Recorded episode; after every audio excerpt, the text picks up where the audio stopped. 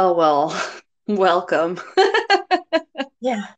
Welcome back again and again and again. But also, welcome to Castles and Mother effing Cryptids. Oh my God. I don't know. Okay. That reminds me of me listening to um they left it and it was funny, a Patreon episode of those night classy teachers. And they're like, she went got to the end and it was the outro and it was like uh, they thanked their guests and she was like, "Oh, so thank you for having this week." And Alec was like, "Okay, maybe more energy."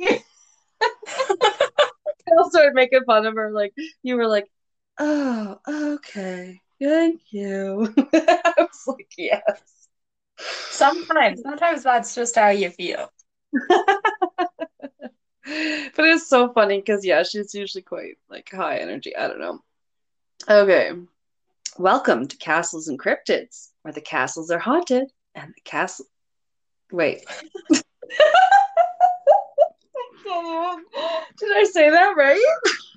The castles are haunted and the cryptids are cryptic as fuck. Thank you. I'm Alana, And I'm Kelsey. and I still don't know if I'm going crazy Yeah, because and we're we're stuck in another time loop of recording our time time travel episode part two for the second time. If you remember, we had we said we had to record the first half twice. Well, we've discovered we had to record the second half twice now. it's like Naked Gun 33 and a third. It's time travel, episode 15 and 500 and hundredths. Hence why I can't do our intro and I don't know what I'm saying. No. It's been a long day. Welcome back. You've had a break in between. You guys have listened to con artists since, and hopefully that was a bit of a a break from the time travel wibbly wobbly. Yeah. Yeah, that was a a fun episode. hmm I like It- fun, funner crime ones. Yeah, they're like not quite on the same like intelligence planning wise as like a good heist, but they're up there. No, they can be like uh, misdemeanor-ish type crimes. They don't have to be, you know, Grand Theft Auto and Murder One and Yeah. sexual assault. It's like, yeah, we can. Oh, yeah, that, and I think that's a a few of the others I was gonna tell you maybe a couple ideas for like, like sort of um smaller crimes or funny crimes. I think the listeners might like it. Let us know. Let us know. Yeah. We will give you what you want. So, time travel. Oh, the fun part though is now I can tell you that I watched The Tomorrow War, and that was a time travel movie that literally just came out a few days ago as of this recording, which is in July of 2021. And it was great because Chris Pratt can basically do no wrong. So, Chris Pratt plus time travel. Boom. I Yeah. don't know. I would say, um, like, did you like Interstellar? Yes. I think if you like Interstellar and you like time, like time travel movies slash also good action movies, that you would definitely like the Tomorrow Tomorrow War. It was cool. Okay. Yeah, because I mean the premise was a little similar to Interstellar, like um, because the world is it's a few years in the future, 2030 it start like it's not that far away. Oh, yeah, that's really close. Something like that. And then yeah, but then just a few years into their future, they're gonna have a war with some aliens. So they actually have to come back and recruit us, you know, present day people for that war. So it's really it's a really interesting concept that I liked. Like, you know, kind of I guess maybe kind of Terminator like, but more on a bigger scale. Yeah. That seems pretty an interesting concept. Yes. And the there's the other act the other like main actress in it. She was in um Dexter actually, I want to say, because her name's like something Yvonne something perhaps a little Russian sounding. She's a blonde actress. I think she was in Dexter. Oh, did she end up playing the psychologist in the last season? I think so. No. Okay. Is she a younger lady? Hang on. Oh no, is that the stripper that what's his face is obsessed with? See, we're rewatching it, but we only got up to um on Dexter the freaking annoying British brunette lady that he meets when AA when he pretends that his dark passenger is a heroin addiction. yeah, she just sets shit on fire all the time. The Tomorrow War. Yvonne. Yvonne Strahovski. Okay, so hang on. Let me look at her IMDb. I know she was in Dexter. I know it. Or is she the I girlfriend at the end? Maybe. But she's not Rita. She's not the original blonde that gets killed. Yeah. Sorry about it. Holy fuck. I'll cut this out. I swear. I know I'm taking too long, but it's going to drive me crazy. I'm Googling it. But Hannah McKay. She's Hannah. Yes, that's the last girl yeah. at the end. You're right. Yeah, so the one that gets the his kid. Yeah. What's the kid's name? Harrison? Oh yeah, after his dad, Harry. Oh. Yeah. Beautiful. I'm making Pat watch Six Feet Under as well. Because that's that where pretty good. I yeah. am in like season four or five. I never finished it though. But I'm very close. Oh, cool. I think I did. And I know that's like the first place I saw Michael C. Hall or whatever that plays Dexter. Yeah. For all of us, those listeners, if I still keep this in, I haven't followed my ADD trail. Dexter, Michael C. Hall, Six Feet Under, and time travel. and then two more jumps, and then we're talking about Kevin Bacon. Monty Python's, and now for something completely different a man with three buttocks. so, uh, for time travel, we did talk about the yeah the movies last time, and it, I had to add that in there because we since watched the Tomorrow War, so I wanted to talk about it. it yeah. was great, but we also wanted to talk about the um, predictions that H.G. Wells made in some of his books. He was a pretty famous writer um, of like the 20th century. And yeah. he wrote, yeah, like some cool sci fi stuff, which, yeah, I like sci fi movies a lot. I haven't read a lot of sci fi novels, but trying to read The Expanse, which is a really good sci fi TV show. I've heard of that one yeah it's been praised somewhat for like its realism in that like they they'll have uh, like the magnetic kind of space boots that keep them to the floor instead of just like floating around. Like i don't know they'll do things like i guess more realistically in in regards to the space travel and the spaceships and the craft and their movement and stuff.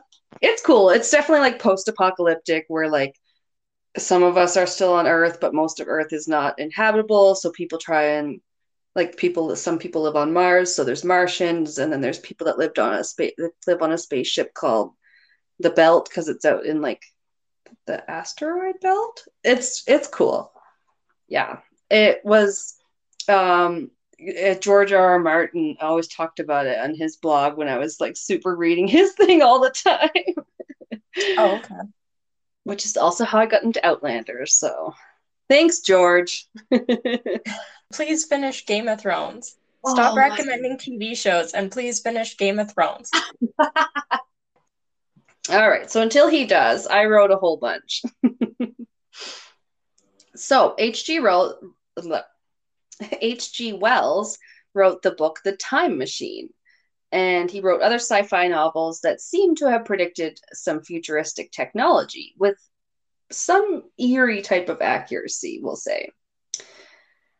So it's basically not known that he was a time traveler, but it is pretty coincidental. Like, eh, you know, how, how he was able to describe some technology that hadn't arrived yet. Oh, okay. We'll, yeah, we'll let you all decide. So, this could have been describing tanks. I'll just let you know. But maybe I should make you guess the rest of them. That might be funner. I don't know. But I already know them. yeah, I guess. Damn you and your steel trap memory. no. So, and, and I also got partway through editing this episode. So I'm like, I've heard this four times. I've heard everything about H.G. Wells. This is now the fir- fourth time I've heard everything about H.G. Wells. It's still fascinating, though, right? Yeah, it's still really good. so, from the 1903 story, The Land of the Ironclads. They were essentially long, narrow, and very strong steel frameworks carrying the engines and borne upon eight pairs of big pedrail wheels, each about 10 feet in diameter, each a driving wheel and set upon long axles, free to swivel round a common axis. This arrangement gave them the maximum of adaptability to the contours of the ground. End quote, etc., etc. And he went on to describe completely a tank down to the or up to the part at the top of the compartment where the gunner sits that's all enclosed or they can pop out of and you know start firing a machine gun at random in most movies. I've always seen them pop out of the little top. Exactly. But it was a very accurate description especially because I, I was like okay i'm going to start reading this to pat without giving him any context. Just like okay listen to this listen to this I start reading him this long description. He's kind of looking at me like, uh. So I kept going on, probably longer than it even should have took him, because he's just staring at me like, "Why are you saying?" and then I was like, "So," he's like, "You're describing a tank," and I was like, "Yes." and you yeah, so I, one. I took that as incontrovertible proof because he's got military experience. So I was like, all right, like that's pretty cool. It's good prediction especially because that was 1903 and they weren't invented until the First World War or around 1916. Then there's airfare in and its use in World War One. Four years before it was used in any war, and nine years before it was commonly used in World War Two. Wells predicted the quote use of powered aircraft against enemy nations. And in his book, The War in the Air, written in 1907, he talked about a global war, this being seven years before the start of World War One. Global wow. war, World War, yeah. um, he had his German character say the following quote War is perhaps already declared. We go to America. Our fleet will descend out of Z air upon Z United States. It is a country quite unprepared for war everywhere, everywhere. And I only included that because of the terrible stereotypical German accent, which was like, come on. yeah. Buddy, 1903, have you been to Germany? so, lasers, as well, he talked about in his 1898 novel, The War of the Worlds. Which this time, ever heard of it? Yeah, I definitely have. and I also discovered after I was editing, um, trying to edit this before we figured out we had to re record it, I yeah. was on Netflix and I saw that War of the Worlds is on Netflix with Tom Cruise. Because I thought for sure, I was like, yeah, you've probably seen this movie. Like, it's fairly well known, and also like the the almost legend, I guess it is, because it's it's said that a lot of people in the original broadcast thought it was real, but at the same time, there's others that say that was blown out of proportion. You don't know. It's one of those who knows, right? We weren't there. yeah. So that was in 1898, and lasers weren't invented until 1960, which is almost earlier than I would have guessed. But yeah, it's pretty cool. Yeah. And onto the atomic bomb. In his 1914 book, The World Set Free, he describes using nuclear weapons, it would seem. Never before in the history of warfare has there been a continuing explosive. Indeed, up to the middle of the 20th century, the only explosives known were combustibles, whose explosiveness were due entirely to their instantaneousness, and these atomic bombs, which science burst upon the world that night, were strange even to the men who used them. Yeah, I'm like, I don't understand how atomic bombs work. It's interesting, like the close timeline he gives, though, up until the middle of the 20th century. You know, the only known explosives were blah blah blah. It's like it, it, it, it like um, oh, I don't have it written here. Of course, I thought I'd remember. Ha but he was pretty accurate in his guess of when they came out. I believe. I believe it was like 1950s, sometime like atomic bomb, right? So yeah. we just have to look it up and we'd know that, yeah, it was probably around the middle of the 20th century. And then you must remember wireless communications. yeah. Cell phones. Cell phones. Wireless communication. 1923 book, Men Like Gods. He describes messages that, well, could be like any kind of modern messaging. I think you decide. He said, For in utopia, except by previous arrangement, People do not talk together on the telephone. A message is sent to the station of the district in which the recipient is known to be, and there it waits until he chooses to tap his accumulated messages. And any that one wishes to repeat can be repeated. Then he talks back to the senders and dispatches any other messages he wishes. The transmission is wireless. And that sounds exactly like voicemail, like inbox. Yes you could say voicemail as early as I don't know, 80s, whatever. And then like nowadays, uh, it all can also apply to text messages because of the way it's just like they wait there until you tap on them. Same as email, it's and it's all wireless. Yeah, he he wasn't wrong. And he also had his virtual assistant version of Alexa. It was called do you remember what it was called? so stupid. Um, no, but I know the sound it makes. what does it? What does sound does it make? Galoop, galoop. Galoop, galoop. I remember I that. I wish I could change my text message notification to gloop gloop. it's just silly. But his name, yeah. the name was very straightforward. It was the General Intelligence mach- Machine. Machine. Sorry. Jim for short. Ooh, that's good. Jim. But I wouldn't or have thought Jim. of it. Well, I just yeah, it should be just Jim because like that uh, that makes sense. It's an acronym that actually makes sense. So, yeah, he talked about that. H.G. Wells wrote about his general intelligence machine or his Jim or Gime. No, I'm just kidding. That's a Simpsons reference. Gime? What the hell is a Gime? Homer. Because he's never seen a Jim. Anyway. Oh. Yeah. That's too so, much. In the 1899 novel when the sleeper wakes it would like give you news reports. And i just said it would start talking like galoop galoop donald trump is not reelected. Galoop galoop. Thank god. Right? Oh i feel like we'll get to that because i haven't talked about all my predictions yet and then the moon landing so nearly 70 years before man walked on the moon, or did they? Bum, bum, bum. Wells published a book called The First Men in the Moon, where people boarded the Cavorite sphere and shot off to the moon and got lost in the jungle that grew as the sun came up. Which, that just seems crazy. I still kind of want to read that book. It sounds kind of neat.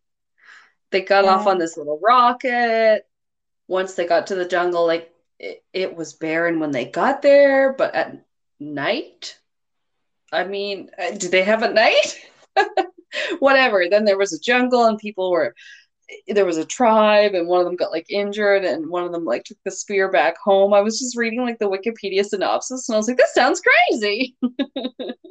Yeah, I just can't get with it being like a barren wasteland, and then when the sun goes down, it's like a jungle. I mean, we have to suspend our disbelief.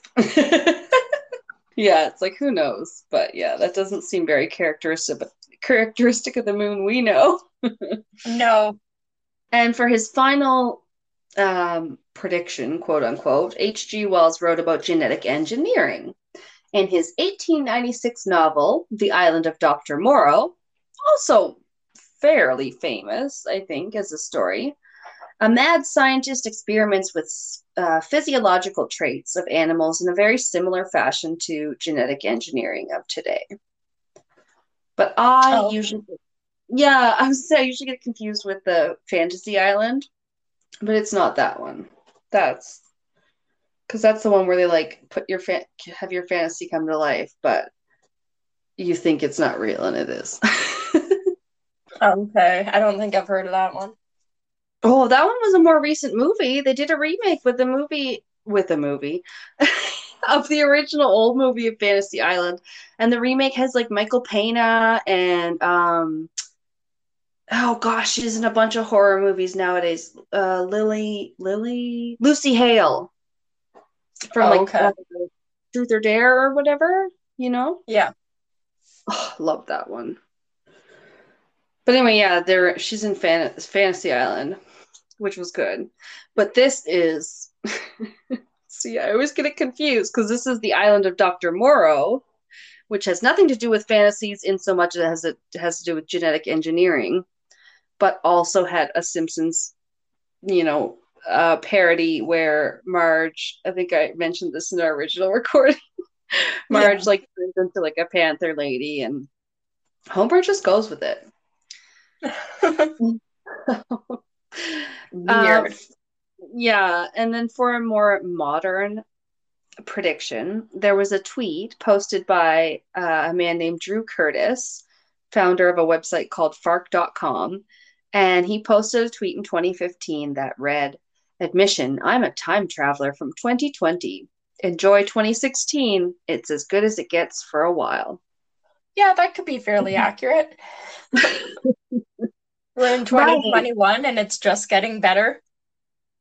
Exactly. I was going to say I'd been out to the store today when I didn't have to wear a face mask out in a store and it felt like it felt like people were pulling up their shirts and showing their boobs. You're like, I'm not supposed to see that part of your body. I see your mouth. yeah.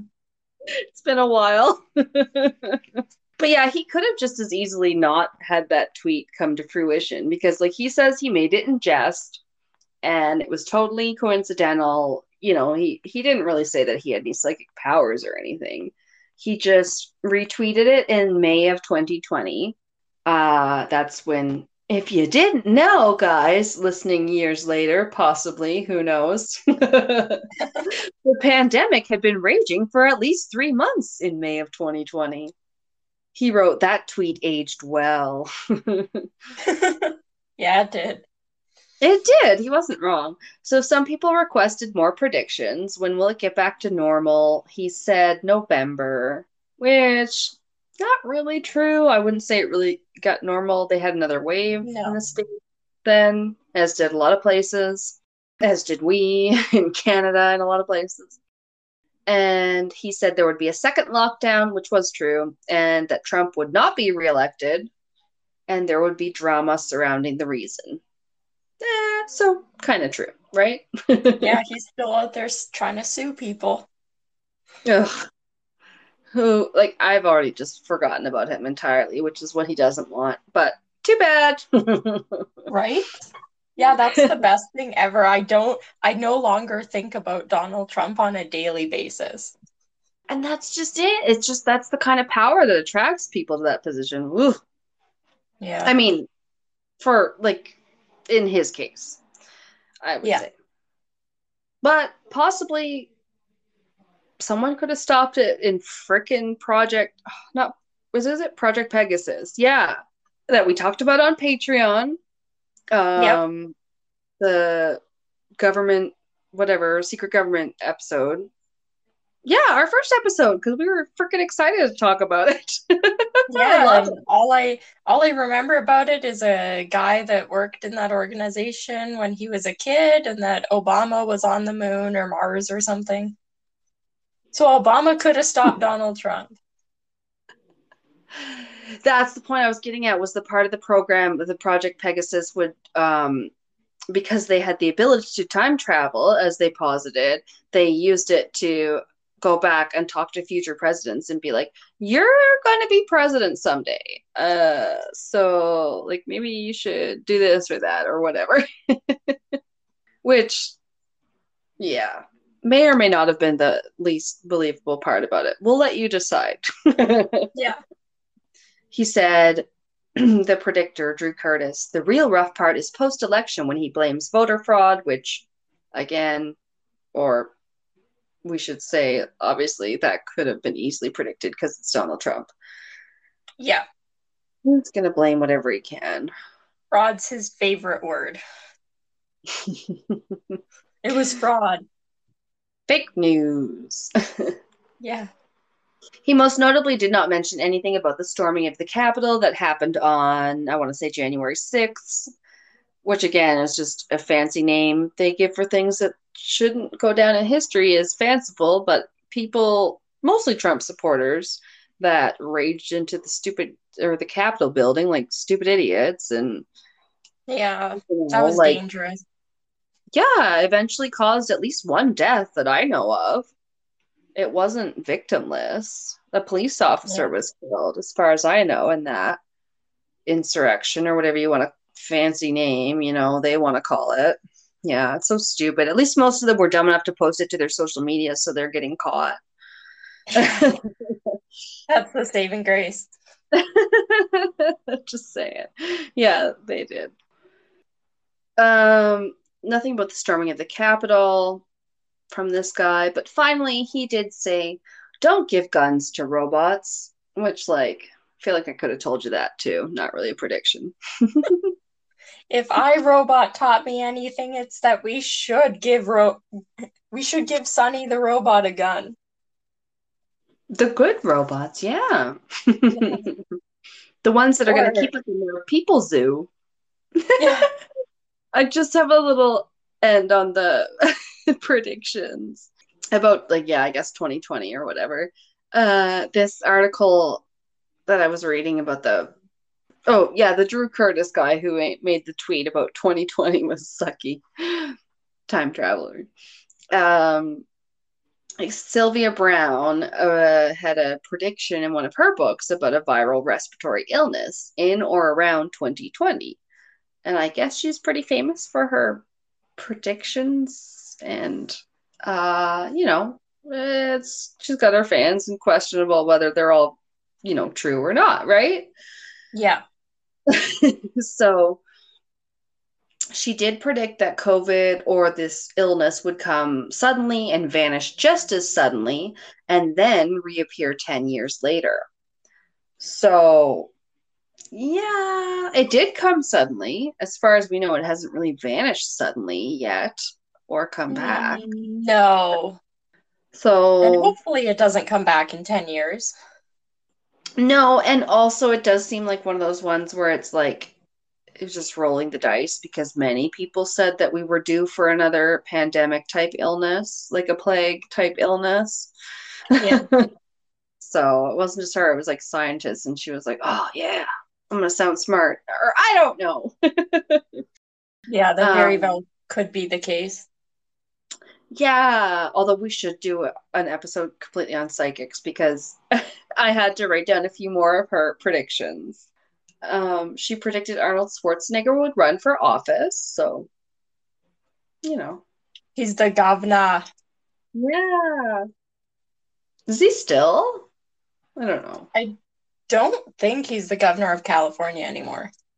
I don't think so. His daughter's dating Chris Pratt, though, just to bring it back to the first of our episode.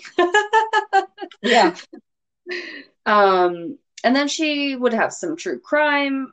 Really, two people would be arrested for the Oklahoma City bombings, she said, which I believe did turn out to be true, but isn't that specific? My opinion. No. Two people are arrested. Wonderful. That helps us a lot, ma'am. No. Yeah. Can you can you give an address? exactly. Um, which unfortunately sometimes they can't. Yeah. And she also said JonBenét Ramsey's case would never be solved. And I mean, we all have our opinions on that, I'm sure, and whether or not it's solved in some of our minds, but not convicted. Yeah. Yeah. And also that Madonna would have a child with a different man. But she also predicted that Amanda Berry, a missing woman, was dead, and she was later found in Ariel Castro's house, as a lot of us know, with two other missing women, Michelle Knight and Gina de Jesus. And she was asked about this mistake and shot back, Only God is right all the time. Which I mean, you shouldn't run around telling people their kids are dead. If you're a fake, maybe don't report on true crime cases. I don't know. Yeah. Yeah. That wasn't the only one. She also told 11 year old Shawn Hornbeck's parents that he was dead and had been kidnapped by a dark skinned man with dreadlocks. And he was found alive five years later, and the perp was white with short hair. She even said she would die at age 88, but she was 77. Got that wrong, Sylvia. Yeah, it sounds like she got most things wrong. I'm a terrible person. I've had enough of this recording, this episode. No. We're tired of this mm-hmm. time loop. Make it stop. It was the heat of the moment. Natural fans, you know. I and it's posted it. Tuesday. Yeah, it is. Oh no. Some of the jokes in that episode haven't aged well. Like when he goes, I had a crazy dream, and Dean goes, like, what, clowns or midgets? And you're like, oh, you shouldn't say Yeah. that. anyway, we'll be right back after these messages. Um, After these bathroom breaks. Hello, and we're oh yeah, professionalism, right? Yeah. I was just thinking, if this doesn't record, I don't give a shit. They're getting whatever version we have. right. It's a we're gonna paper mache this sucker together and just hit post.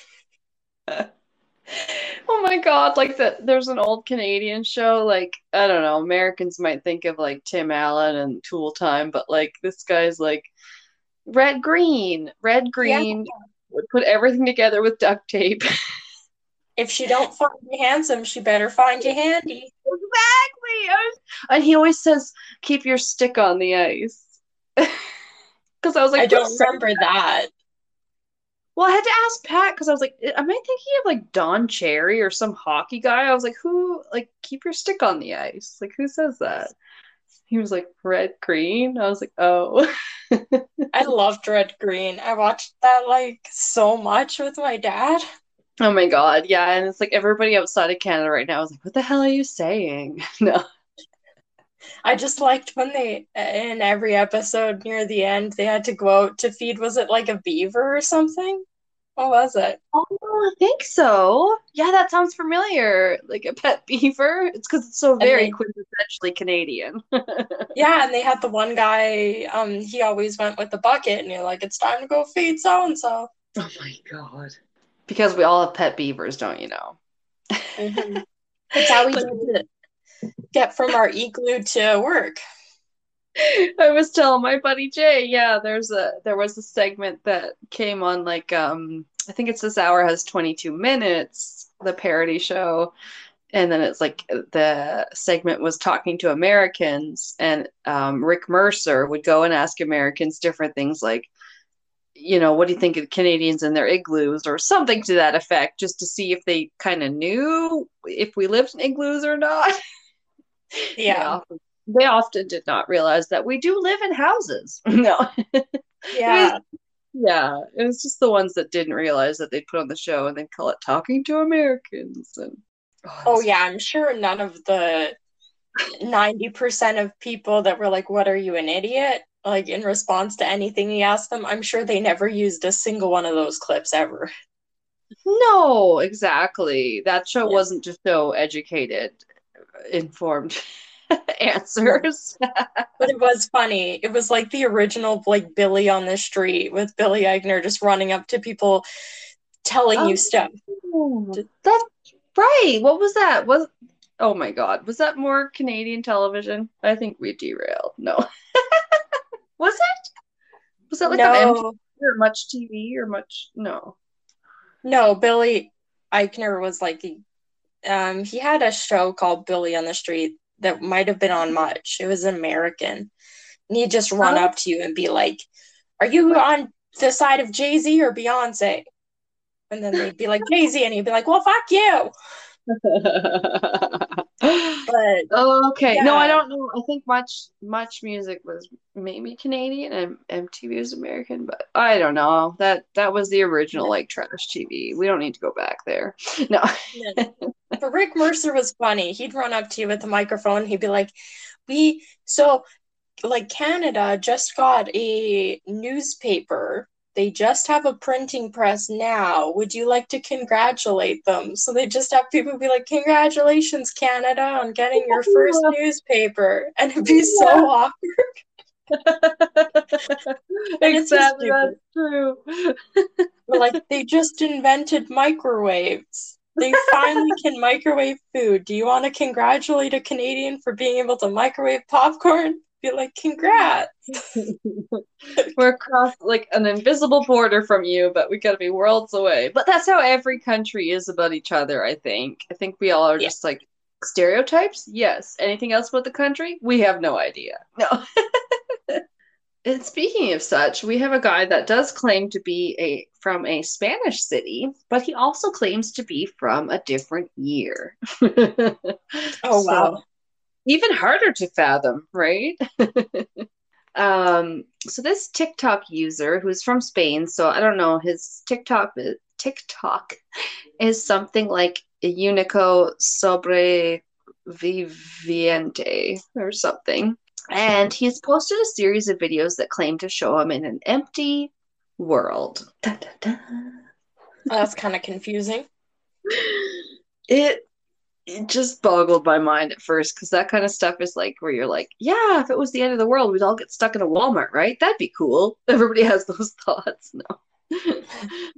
Yeah, like who's heading to Costco? Who would head to a bank and try and break in? Who would head to oh. Costco? Who's going to Walmart? I used to just like fantasize that I would just get left overnight in a mall and that somehow I'd be able to get into every store with no repercussions.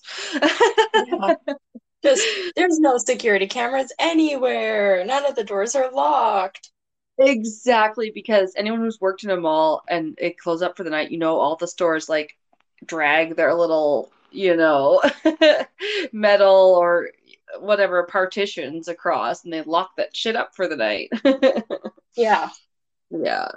So that is kind of what's weird about these videos. They are taken all over Valencia, Spain, and they never have any people in them. No moving cars, no animals, anything of the sort. The guy says, the TikTok user says that he woke up in a hospital in Valencia. He says, I couldn't remember my name or where I lived. I decided to go outside and there were no people and everything was like in 2021, but the electronic devices showed 2027. He says, I discovered that there was a connection between 2021 and 2027. People in 2021 could see objects left in the city, but people couldn't see me and I couldn't see them. That's creepy. It is, it is. if it's true, it's very, very, very creepy. He also said a few days ago, I found a letter telling me that I am the JESP 8827 experiment. I came from 2027 and I am now in a parallel world in 2021 without people or animals, which isn't a whole lot of information, I must say, for if he is an experiment. Yeah, so you went from being in the future to being in the current time, like in the present, but in a parallel universe. Right. Yeah, that sounds like that's what they're telling him. You're from 2027. You're in this weird 2021 now. Sorry. Yeah. I'm like, what the hell? So, but he has been uploading these videos to TikTok, and so obviously people are interacting with him online and saying, you know, requesting that he go to different places to prove his legitimacy. Go to a sports stadium, go to a McDonald's, go to a hospital. So he does go to all these different kind of places, and I don't know. Yeah, the McDonald's to me did look really weird because I don't know. I guess I, I worked in a McDonald's. The only time it was that quiet was when it's literally closed at night. so Yeah. I feel like, yeah, you'd have to have some access, which to a McDonald's wouldn't be that hard.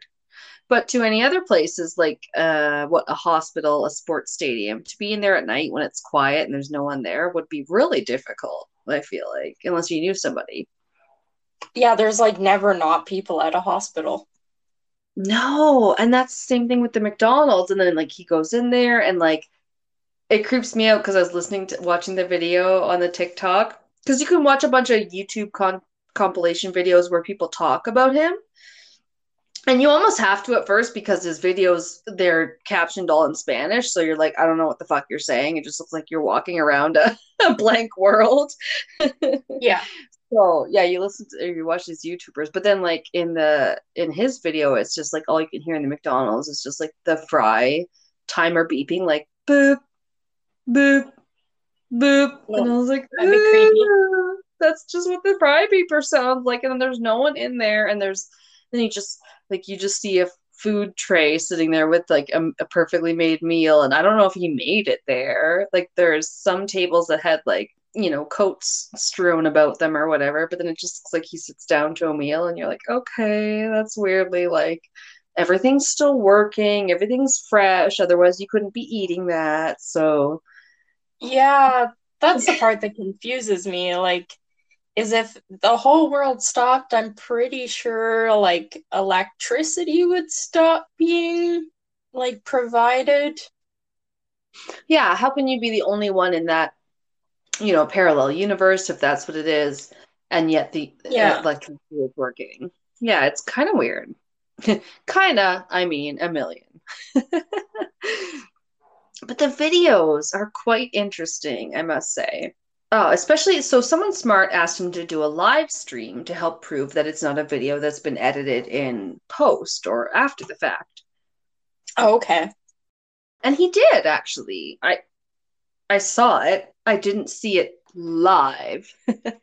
but anyone that's been on like an Instagram live or whatever knows that like it comes up as this little like live red bar down at the bottom. So like it it legit looked like a live video. Um that's what it looked like, but on TikTok. And but I guess if you're good at editing video, of course you could edit that. Yeah. and he'll do other things to try and you know quote unquote prove himself like hide things for people in 2021 to find because remember he said they could interact with him in a way so people show themselves picking up the objects that like he'll like tuck something tiny like a little like keychain into like a brick wall or a stone you know wall that has a little space. And then like someone goes there and they, you see them picking it up and they're like looking at it and you're like oh it must be 2020 they're wearing a mask. And you're like they found it. Yeah. so i don't know. It's it, it's definitely interesting but still it's not infallible proof. No. but then he showed some driving videos which i think would be hard to edit and they look hard to edit. He was asked to like go to a dealership and pick out a porsche or some kind of fancy car. So he went to a dealership. It looked like there was just like keys sitting on the table just like waiting for him. So i don't really know what that's about. That again maybe feels a little staged Yeah, I'm pretty sure they keep them in a box that's like locked at the wall. they're just all on a table in the middle of the room and like come first come wait what is it come first come serve oh god First come, first serve? yeah Okay. I was like, I can't get it out. That's not right. first come, first serve. Yeah. So he shows himself driving these cars, like this Porsche that he picked up, and he shows himself driving it along this highway where there would presumably be a lot of other cars. And then also, even at nighttime, which a lot of people said it would be really, really difficult to edit, especially on a busy road where there would likely be some headlights. So, again, I don't really know what to make of that. Yeah. Yeah. All, uh, although I must agree, it would be more difficult to edit, like edit a video where someone is running or driving and there's lights, or they're running and they're looking from side to side, and and I mean Yeah. that's just that's just what I know from editing like a friggin' single track podcast, which is hard enough. Yeah, it doesn't even have video. Ugh. So the guy in the TikTok videos, yeah, he does some of them running and looking from side to side and things like that. But he never really shows his face. He walks by a storefront window where you can see his side on reflection, and it does show himself, but his face is obscured by his clothing, his hoodie, whatever. The reflection, it's hard to see. And you can see his hand opening doors. And in one video, it does appear that in some shots it's a hairy hand that's opening the doors, but in others it doesn't match that and it's not hairy at all. So that Oh, also okay. this. Mm-hmm. Just shaves your the back of your hand. and even then, even if you shaved your hand, you would have some stubble, you know. Yeah. Yeah, like it wouldn't be smooth looking. No, he doesn't seem very believable. That part, like the videos to me when you watch them are very compelling. Um, but then when somebody points out a detail like that, yeah, it, it, does definitely dash into the uh, credibility for me as well. It's kind of like, well, and uh, maybe I talk about this in a minute, but like some people think that maybe it could be multiple people and that it's more of like a marketing thing for the city, which to me would explain why they were able to get into places like hospitals, stadiums, and car dealerships, etc. Oh, okay. Yeah. I, If I it- think that's probably what it is. I don't think one person would be able to like orchestrate this whole thing. Yeah, there's definitely parts where you're like, well, yeah, how are you transmitting back to our time then? And to me, also, I was like, why wouldn't you be more scared if you're like alone in the universe and you're like, I can only post a TikTok, but I'm just gonna like put this, you know, kind of creepy music in and walk around places. I'm not gonna be like, oh my God, where's my mom and dad? You know? Yeah. I'm just gonna be like, hey, what do you guys want me to do next? What's up next? I go to the pizza parlor. Yeah, I don't know. and then the hand, yeah, the hand thing, I was like, oh, yeah, it could be multiple people for sure. Um, people also argued it could be something called an ARG or an alternate reality game. It's a game that uses the real world as a platform, and some movies that we might know have elements of this alternate reality world where you are on Earth and interacting with Earth, but it's not the present day Earth as we know it. And the movies include movies like Cloverfield, Super 8, The Blair Witch Project, and Ready Player One, which Ready Player One is a huge hit in my house. Pat loves that movie. it's fun.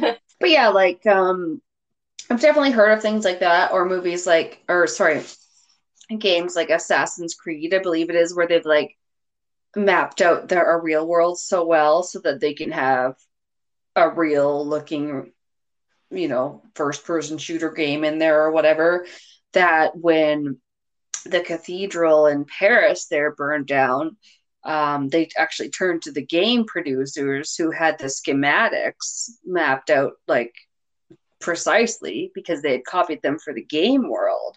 And they actually like reached out to them because they were like we have to rebuild this iconic landmark and you ha- have the blueprints like done really well in 3D. Can we have them? That's so crazy to me. I know. Some people commented that it is eerily reminiscent of Stephen King's miniseries, The Langoliers, which is about 10 plane passengers who apparently awake to find that everyone else on their Boston bound jet has vanished. Sounds good. Yeah, it's Stephen King. I mean, Yeah, exactly. it's always worth a try. Finally, we have to look at the fact that this TikTok user posting the videos that are supposedly in 2027 in Valencia, Spain, he's shown opening many secure areas with keys. So, yes, like I kind of alluded to earlier, many have theorized that he's working with the Valencia tourism department and it's more of a tourism stunt, I guess, a marketing stunt. Oh, okay. stunt? I don't know. I don't know. Yeah, how how else would you just know where to find keys for doors all the time? And because as I know, someone commented it in a much better way that I'm gonna sum it up here, but they're like, well, until you're like smashing shit and putting things on fire, like I don't believe you're really there in another year because you're just like walking around Yeah. everything. And I was like, well, kind of, yeah, exactly. That's the main um detriment to that argument. I mean, Yeah, I'd, I'd be taking all the non-perishable foods and I'd be setting up a bunker somewhere. because you'd think that would be his main concern is surviving and not posting to TikTok in 2021 through whatever Wi-Fi he must have there. Yeah, it's Yeah, of along with the unending power supply. It's one of those things like Pat will always show it to me because he'll know I'll be interested to watch it. Like, what? How would that be? But then like you watch it and you're like, you're kind of your your naive brain like settles down and well for me anyway. Yeah. My initial brain isn't like always like super skeptic, so I'm like, well that'd be cool, but then I'm like, well, no, you know. Yeah, my first thought wouldn't be like go to McDonald's and make some fucking french fries. But wouldn't you be craving French fries if you just woke up in the hospital like Cillian Murphy did in 28 Days Later and he's like, What the fuck? There's aliens. Or no, there's zombies everywhere. He should have gone Yeah. to McDonald's. Because, like, damn it, you're going to need some fucking calories if you're going to unrun, outrun those things. Yep. That's pretty much it about that guy. He did go into um, an airport when they asked him to. He went to the nearest international airport. I think it's the nearest one because it's Madrid International Airport, which was very weird to see it absent of people.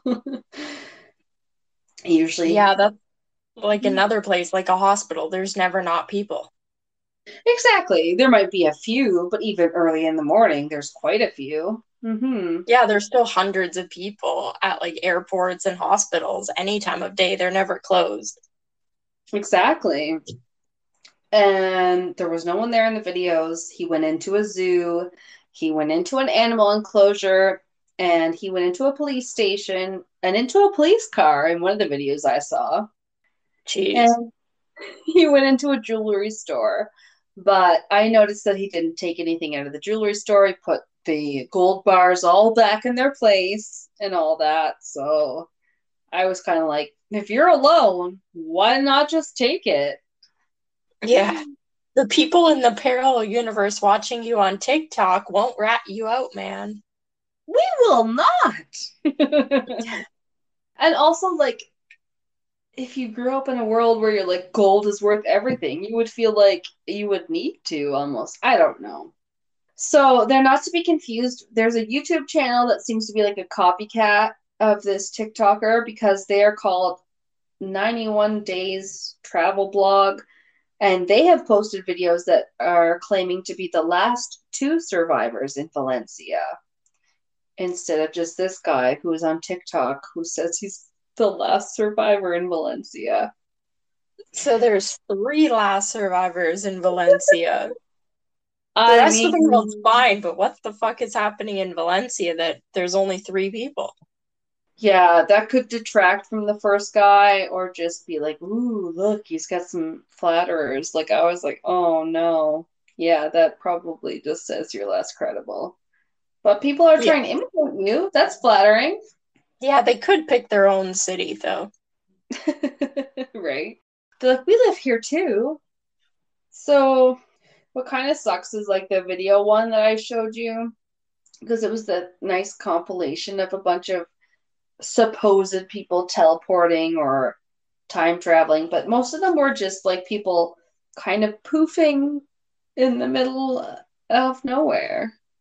Yeah. Yeah. I think we'll definitely post it on, like if we can on our on our website. I think it'd be cool. Like what I liked about it was like yeah, it was a list of 20 different supposed incidents where people either appeared or disappeared for the most part that was that was what it was, which was cool and it was mostly on a video like a lot of times CCTV video, which I'm like, "Oh, that's neat." Um so it it was kind of interesting. Like some of them were less believable than others because they weren't all videos. Um, especially those ones where it's like, oh, this is a painting of a man holding a cell phone in 1400, and you're like, is it, or were they just holding a little book or something? yeah.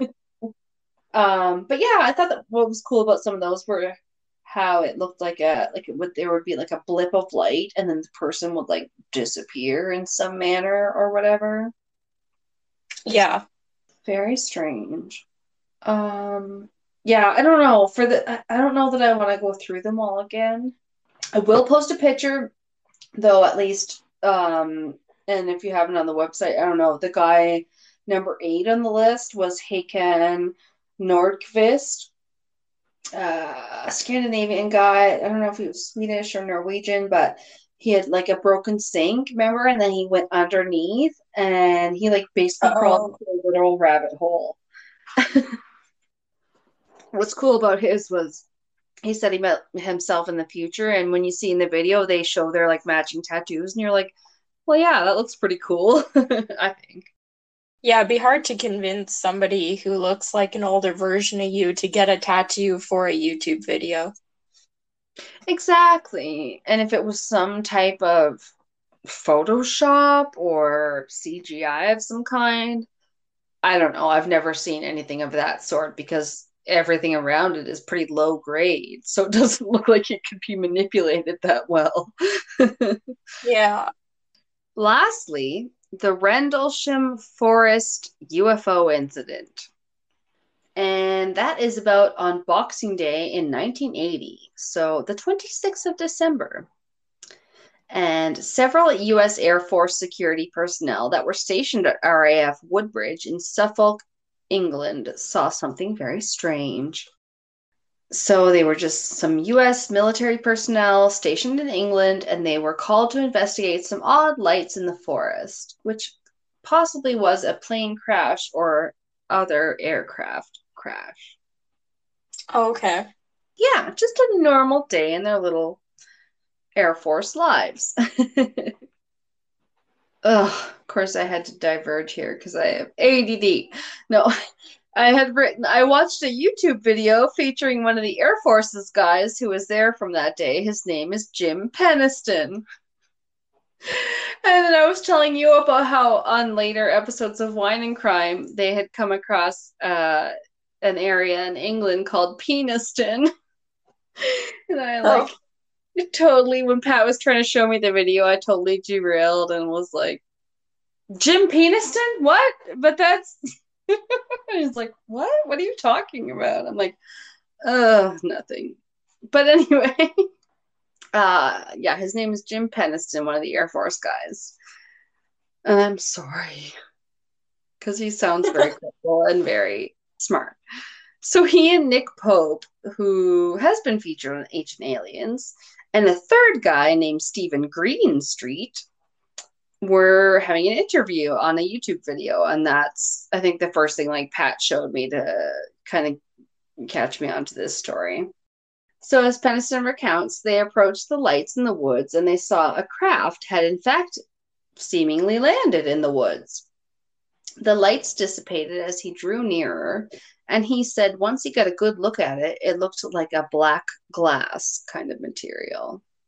Penniston, once he got closer to it, Jim was like, it was like walking through water. He felt a huge resistance in the air, like total, you know, not like normal air viscosity. It was thick. okay. Yeah, so he couldn't, it was hard to get closer to the craft. And once he was within 10 feet of it, the feeling of oppression was gone. So it was like he came through a barrier or something in my mind. Like a force field. Exactly. and the craft that he found had no landing gear, it had no seams, no rivets, no intakes, no compartments or flaps, and all the kinds of things he was looking for that would be on any sort of human made aircraft. Yeah, so like no way to steer or direct it or anything, I guess. Well, and he's still on the outside, but like even with ours, with rivets and stuff, it's like I think of those as like the bolts that holds the metal together. So it's almost like it's seemingly, you know, made out of a 3D printer or something where it's completely seamless. Or one of those Oh, okay. Yeah, you buy those bras and they have no stitching and they're like, we have no seams. We're completely smooth. I don't know. But yeah, he said it was look, like looking at black glass. Um, once he got within 10 feet of it, Jim, uh, yeah, said the feeling of oppression was gone. Then he noticed there was no gears or anything like that. Like I said, like nothing marring the surface at all. And, or rather, it did have one on it, and it was like these symbols or these glyphs, you know, hieroglyphs, whatever. It was something that was not human English language or anything like that. What I do know is that with the glyphs, he did end up touching the craft and he touched the symbols. Literally, I can't find the the page of my notes right now, but it was like he got a blinding flash of light and like a download of information is what he called it later. Because at the time, download was not a common term. And I don't think he had a term that could encompass what he felt until later. Oh, okay. Does that make sense? Like he touched the craft and he felt information and stuff come at him. Yeah. He was Okay. having some visions. Yeah, totally. Like hard visions. He did end up writing a four page statement for the OSI or the Office of Special Investigations, and they showed it to him afterwards, after they had supposedly just typed it up. It was about a half a page in all. And Penniston said, The heck is that? They're like, Your statement. And he was like, No, it's not. That's not what I told." Where's told the rest you. of it? Exactly. He wrote four pages like handwritten. And they said, Well, this is the story you're going to tell if anyone asks. Oh, okay. So, sorry, I do have a little bit on it here. I said, He, much like our pal Bob Lazar, couldn't resist touching the side of the craft. Shiny. No. Yeah. I mean, it's pretty cool that it's like black glass, though. I probably would too, in most circumstances, touch something that looked that shiny and black metal. Like, what is this? I mean, what the heck would you know from the outside of something? It's not like when you touch a plane, something happens to you. yeah. So Penniston said, What the heck is that half a page? And they said, It's your statement. And he was like, No, it's not. It's not what I told you. Uh, but yeah, he couldn't resist touching the side of the craft. He had felt a jolt when that happened. So he touched one of the glyphs in particular on the side of the craft, like these weird symbols, and he saw a blinding flash of light. Like, blinded by the light. No. I had to stop myself from doing that, so that's so funny. I'm like, I would just like everyone to know. I know that the next lyric is revved up like a deuce, another runner in the night. It's one of those misheard song lyrics where everyone's like, what is it about a douche? and did you know it's by Manfred's Manfred Mann's Earth Band? No, all I know is that one line of the song. Yeah, neither did I. I didn't know who sung it. But anyway, Penniston, Penniston, he started to see these numbers flashing in his mind's eye, so to speak, a shit ton of zeros and ones after he touched the craft. Um, he kept seeing them even after he stopped his contact with the craft. Now he describes it as sort of similar to a download. So I'm sorry I said that. But yeah, now he's like, it kind of felt like I downloaded something. The numbers kind of plagued him for a bit, and he decided he might feel better if he tried to write these down. And as he did, he felt a sense of relief. So he was writing down numbers that were like, you know, kind of flashing across his mind's eye. But as he wrote them down, he was like, I kind of felt like better and better after. Oh, okay. Yeah. I don't know. It's kind of weird, but you're like, okay, good for you. and then later, as computers developed uh, binary code and it became part of our everyday lives, you know, in the back end of things, um, at some point, they had a computer programmer look into the info that Penniston had copied down from his head, those zeros and ones. So, to their startlement, it started with a few lines of text that were clearly meant to be a message to the recipient. It said, Exploration of humanity, eyes of our eyes, origin year 8100. Oh, that's creepy kind of creepy. Yes. You're like, okay, yeah, maybe we'll be back better in the future, but still, I don't want any messages from the future. It's just, I don't know what to do with that. Especially like 8100. That's so, so, so far in the future. Insane. You think people, like, like we have problems contemplating things before our countries were invented? Like, I'll listen to so many podcasts where, like, Americans will be like, wait, this happened on North America and like it can be like 1736 or something. It'll be like 40 years before they became a country. And they're like, whoa, like it's hard to believe there are people here. And you're like, I know, I kind of feel the same way where you're like, this shit didn't like nothing happened before I was here. yeah. Or like whatever. But yeah, it's so cool. So it was like the crazy part to me is they were sent this through binary before we even know what binary was.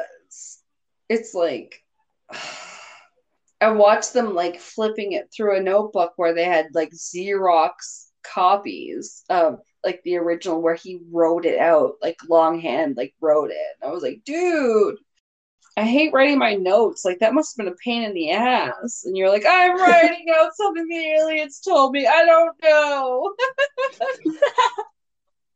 It's dedication. yeah. Yeah. So, yeah, they had said exploration of humanity, eyes of our eyes, origin year 8100. After that, from the binary, what they transcoded or whatever um, followed a list of coordinates that matched geographical locations of sacred sites such as the pyramids, the Nazca lines in Peru, the Temple of Apollo, Greece, and so on. Almost doesn't surprise me. It is, but like, oh, seems like anybody that made up these like monolithic sites had so much knowledge into the ancient stars and shit, and it's just crazy. Other than that, one of the coordinates that was written down points to an area that is in the ocean on modern maps off the coast of Ireland. So you'd think that it was perhaps a mistake that it was added into the coordinate list that we got. But until you look at maps from the 15th century, there is actually an island exactly where the coordinates showed there were coordinates. You know what I mean? Like, so it's like, it's like okay there's go to this point of land and you're like but there's no land there. And it's like well in the 15th century there was. And you're like well that's pretty crazy.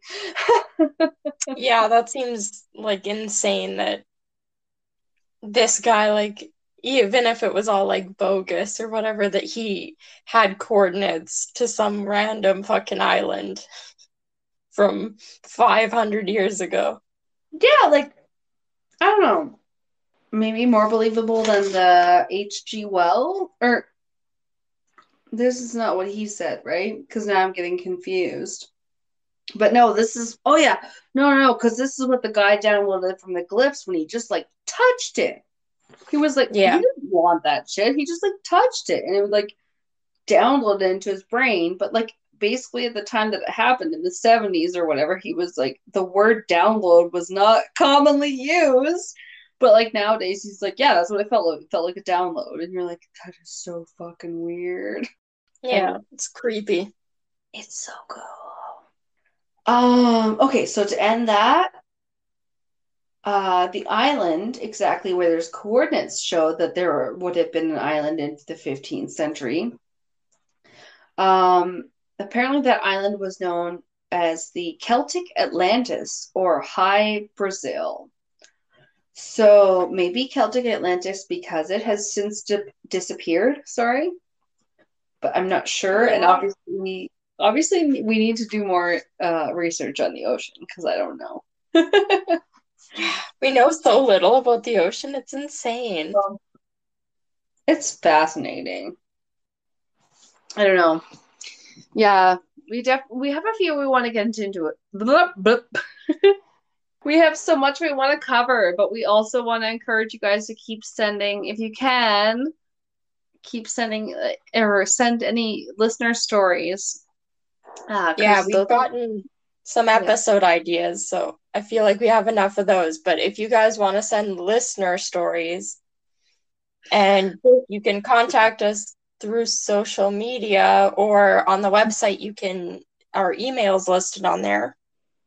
Yes, I think it's castlesencryptids at gmail.com. It's not it's not hard, guys. Yeah, you'll I love figure it out. Oh, they're so good. Whenever you hear listener stories, it can be like, I don't know, it just like it's so personal feeling. You know what I mean? I love listening to those. They're really cool. Yeah. Um, And they can be about anything. We'll figure out a space for them. So just send it in. Any story, true crime, supernatural, did you see a ghost? Send us something. Goddamn right we will. We are not stopping this podcast, so Yeah. it will get talked about. yeah, we appreciate the feedback for sure. We'll keep up on the Instagram and ask for more listeners' spooky stories. And I think we'll do another one of those, like I said, like uh maybe one for regular, but I would like to do them for Patreon too. So you never know. You might want to check us out there on patreon.com slash castles and cryptids, I think it is. Yeah, we also at some point want to do us do like a ask us anything kind of thing. So if you have questions for that too, you could send them our way. yes. Yeah. Oh, the fun stuff is endless. Um, I didn't tell you yet, Kelsey, but um, recently my mom wanted me to come visit, kind of back in New Brunswick, Canada, whatever. And I'm like, yeah, yeah, no, I know I want to. Like we saw you last year, whatever, it'd be good. But also podcasting is hard.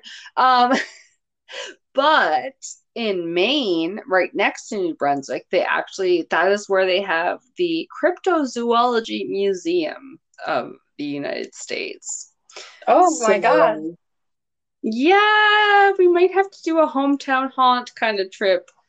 You know, after we get done doing any craziness on the West Coast, there's uh there's actually some cool shit on the East Coast too. So we have a lot of ground to cover. I'm really excited.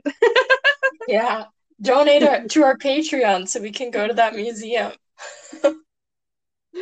Yes, Patreon I love because if any of you that don't know, because not everybody knows what Patreon is, but you know, you can donate uh to your artists, your favorite artists that you like. And in this case, you know, if your artists that your favorite artists are us, you can log on, donate a buck or two a month and listen to our extra episodes and then you can leave again if you want to because it's just what it is. It's just paying for what you want when you want. I think that's the uh the future of things. So i kind of like it but Yeah. I, I definitely i just i am not just talking out of my ass my favorite podcast i will subscribe to their patreon as soon as i'm out of the regular episodes because i'm like i want more content Yeah. so yeah, we'll try to keep that shit up for you guys so that it's quality on there as well. And we're working on a new one and it has to do with spies. So I think it's going to be really fun. And yeah, and then we're going to maybe get into some conspiracies and stuff. Who knows? yeah. There's there's always we're always working on something. Oh, every damn hustling. Yeah. Never ends. oh, well, until then, um, stay cryptic. I was thinking is a good sign off. Yeah. All right, sounds good. And we'll catch you next time. Bye. Bye.